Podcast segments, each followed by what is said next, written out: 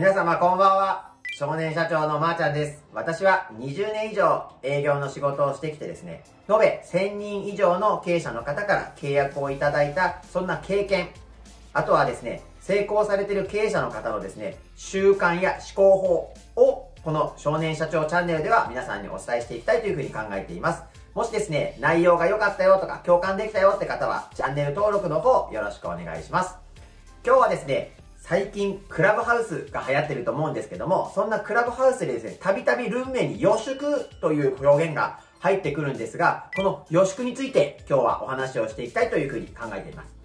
私はですね、えー、大島圭介さんから、えー、予祝のですね、統括マネージャーというものを3年前ほどから仰せ使っておりまして、今、予祝交渉をですね、日本中にたくさんね、増やすっていうプロジェクトのリーダーをやらせてもらっております。そして、えー、予祝っていうのはですね、もともと日本人が昔から行っている夢の叶え方の法則の一つなんです。要は、前祝いの法則っていう言い方もします。では、前祝いの法則って実際どんなものがあるのかっていうとですね、今3月になってるんですけども、4月に皆さんがよくやる、その桜のお花見です。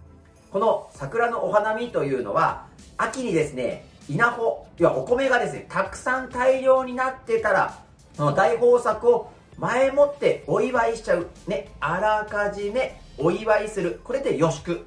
なので、4月のうちからですね、秋の大豊作、桜の花びらをですね、稲穂がたわわに実る、そんなものをイメージして、みんなでお酒を飲みながら大豊作乾杯おめでとうってやるのが、予祝の始まりだっていうふうに言われています。その他にですね、えー、家を建てるときにですね、紅白の饅頭をやったりですとか、漁に出かけるときにですね、大量バターっていう形で、まだ漁が終わっていないにもかかわらず、先に旗をね、掲げて、もう大量をですね、前もってお祝いしちゃう、なんていうことが昔ながらからされている、夢の叶え方の和製引き寄せの法則っていう風にも言われています。今日はですね、この予祝が叶いやすくなる7つのポイントっていうものをすごくコンパクトにまとめてお話をしていきたいというふうに思っています。まず、夢っていうのは1つ目、持つってことなんです。これ当たり前なんですけれども、夢ってない人よりもあった人の方が叶いますよね。なので、1つ目は夢を持ってくださいってことです。そして、2つ目、持ってるんだったら書いてください。ね、紙に書くってことです。ね、あるんだけども、紙に書いてない人と書いてある人では、書いた人の方が叶いやすいです。そして、三つ目はですね、書いたんだったら言いましょうってことです。僕の夢はこうですって。これですね、書いただけの人よりも、みんなに僕の夢はこうですって発信してる方の方が叶いやすいんです。どう叶いやすいかっていうと、夢っていうのは自分で叶えなくても周りの誰かに叶えてもらってもいいっていうことなんです。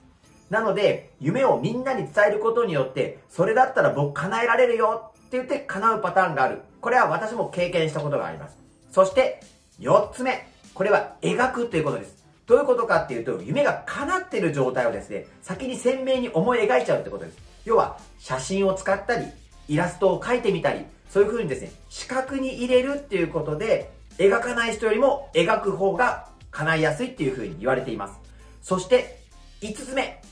発想ですね。これ発想ってどういうことかっていうと、その夢をですね、叶えるためのアイデアなんですけども、初めから全部なくってもですね、人間の脳っていうのは空白を好むって言われてるんです。なので、どういう風にやったら夢が叶うかっていうアイデアの部分はですね、あえて空白にしといた方が勝手にですね、脳はアイデアを生み出すので、思いついた時に当て込んでいただければいいっていうのが5つ目。そして、6つ目はですね、喜ぶってことです。要は、ワクワクする感情、その夢が叶った時にですね、どういう感情でいるかっていうことです。この時はですね、例えば、夢が叶った時、感謝を誰に伝えたいですかとか、どんな風に叶ったらどんな感情でいられますかっていうことを自分の中で前もってお祝いする、喜んじゃうってことです。そして最後、7つ目はですね、アンカリングって言いまして、これは叶ってる状態。先ほどのね、あの、喜ぶっていうところは、もうただただ喜ぶなんです。それをもっと鮮明で記憶に留めるっていうことで、マップにするっていうことです。で、私どもはですね、予宿のマップを作成するっていうのが講師業の、えー、皆さんにですね、お伝えスキル業として一つございます。ですので、予宿マップを作っていただくと、それをアンカリングするってことですね。この予宿マップには7つのことが全部当てはまってます。一つ目、ね、夢が持ってないよりもあった方がいいよっていうことで、まず読みに書くってことはあるってことです。そして二つ目、ね、今お伝えしましたけれども、あるんだったら書こうよって。どんな夢なのか書こうよって。そして、あったんだったらみんなに三つ目は言っちゃおうよって。そういうことです。そして、4つ目はですね、そのマップの中に写真だったりイラストだったりを入れて描こうって達成してる部分をもっともっと鮮明にね、脳に描いちゃおうってことです。そして、えー、5つ目はですね、あの空白。ですから、どのように飾ったかは開けといてもいいんだよっていうのが、アイデアの部分の自分を後からですね、足していただく発想の部分です。そして、6つ目ではですね、その喜ぶ、ね、日記を書いたりとかして、どんな風に叶ったのかっていうことの、喜んでるイメージをですね、鮮明に思い浮かべるってことです。そして、感情とワクワクで、これ叶ったらどんなワクワクがありますかってインタビューなんかも受けまして、それをやるってことです。そして最後、7つ目はですね、それをマップにしたことによって視覚から入ってきて感情、ね、それが叶った時どんな感情だったのかっていうところが、えー、夢を叶えるですね、7つの法則という形ですごく大事っていう風に言われています。そしてですね、そもそも夢っていうのは私、少年社長であるまーちゃんからするとですね、どんな定義なのかっていうことをお話ししたいというふうに考えてます。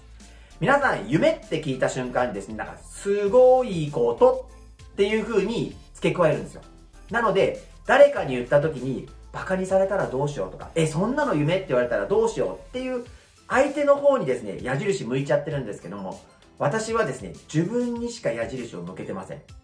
私の夢の定義はですね、今から起こることすべてです。なので、今日この YouTube チャンネルを撮ろうと思ったこの時に予祝をしてます。ね、YouTube チャンネルをみんなが理解できるようなそんな内容にできましたって言って予祝をして今日この YouTube チャンネルを撮り始めようという風な形をとって今まさにそれをやってる状態です。ですから先に完璧になってる状態がイメージできてる。そんな感情の中、この動画を撮らせていただいているので、この動画がですね、どんな風に出来上がったのかをすごく楽しみにしております。私のですね、少年社長の、えー、YouTube チャンネルはですね、このような形で皆さんの役に立つようなですね、情報だったりですね、思考法、習慣、それを皆さんに分かりやすくお伝えするのが私のチャンネルになっております。ぜひですね、共感できたり役に立ったなって方はチャンネル登録の方よろしくお願いします。では、本日はクラブハウスでたびたび出てくる予祝というものに対して皆さんにお伝えさせていただきました。ありがとうございました。バイバイ。